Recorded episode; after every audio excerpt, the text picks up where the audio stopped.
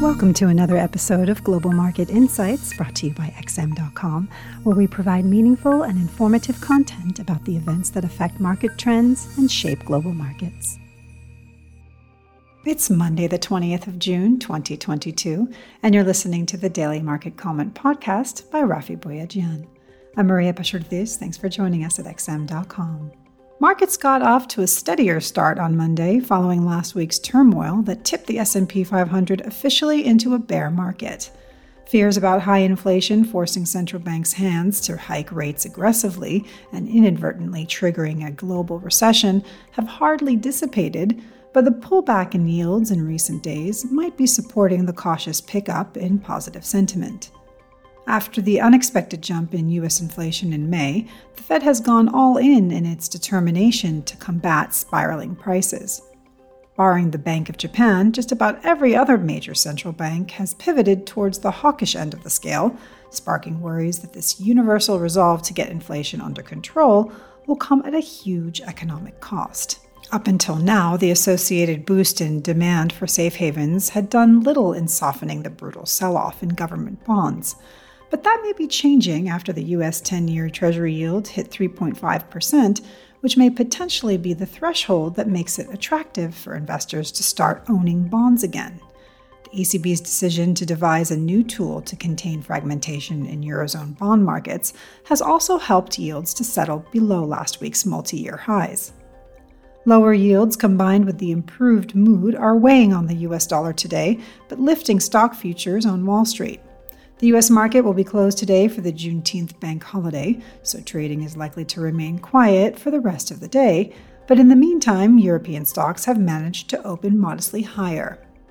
Signs that the Biden administration is moving closer to repealing some of the Trump era tariffs on Chinese imports as a means to lower some of the costs for American consumers is also supporting equities today. In China, meanwhile, shares were additionally bolstered by reports that the government is preparing new policies to support manufacturers struggling with high costs. Whether this mild rebound in risk appetite can turn into a meaningful recovery for risk assets will likely depend on the flash PMI estimates for June, due on Thursday, as well as Fed Chair Jerome Powell's first remarks following last week's FOMC meeting when rates were hiked by 75 basis points. Powell's congressional hearing on Wednesday and Thursday will be closely watched by investors for clues as to whether the surprise 75 basis points rate increase will be repeated next month. Fed Governor Christopher Waller hinted on Saturday that he would back another jumbo hike, saying that recession fears seem a bit overblown. The Bank of Japan's decision on Friday not to abandon its yield curve control policy, even as the upper limit of 0.25% on the 10 year yield was repeatedly tested, sent the yen sinking. The Japanese currency extended its slide today against the commodity linked Aussie, Kiwi, and Loonie, but it was slightly firmer against the US dollar. The euro managed to reverse an earlier dip to climb back above $1.05 after coming under pressure from the preliminary results of the French legislative election. President Macron's Ensemble coalition is set to lose its absolute majority in France's National Assembly, but investors are optimistic that the left wing NUP alliance won't be able to gain power either, as it was far right leader Marine Le Pen's National Rally Party that did surprisingly well. Macron will now probably have to make do with a minority government and try to pass legislation by working with the conservative Les Républicains party. Jitters about the growth outlook appear to have finally taken the steam out of the oil rally.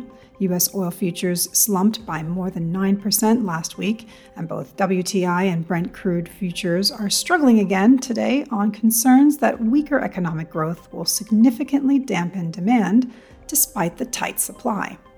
But it's not just oil prices that have been plunging. Other commodities, such as copper and iron ore, have slid sharply too over the past week, as headlines about a looming recession have dominated the news feeds. Nevertheless, the Australian dollar and its Kiwi counterpart were staging a solid rebound against the greenback on Monday. Thanks for listening. This was today's daily market comment here at XM.com. Thank you for listening to another episode of Global Market Insights brought to you by XM.com. For more in depth technical and fundamental analysis, be sure to visit www.xm.com forward slash research.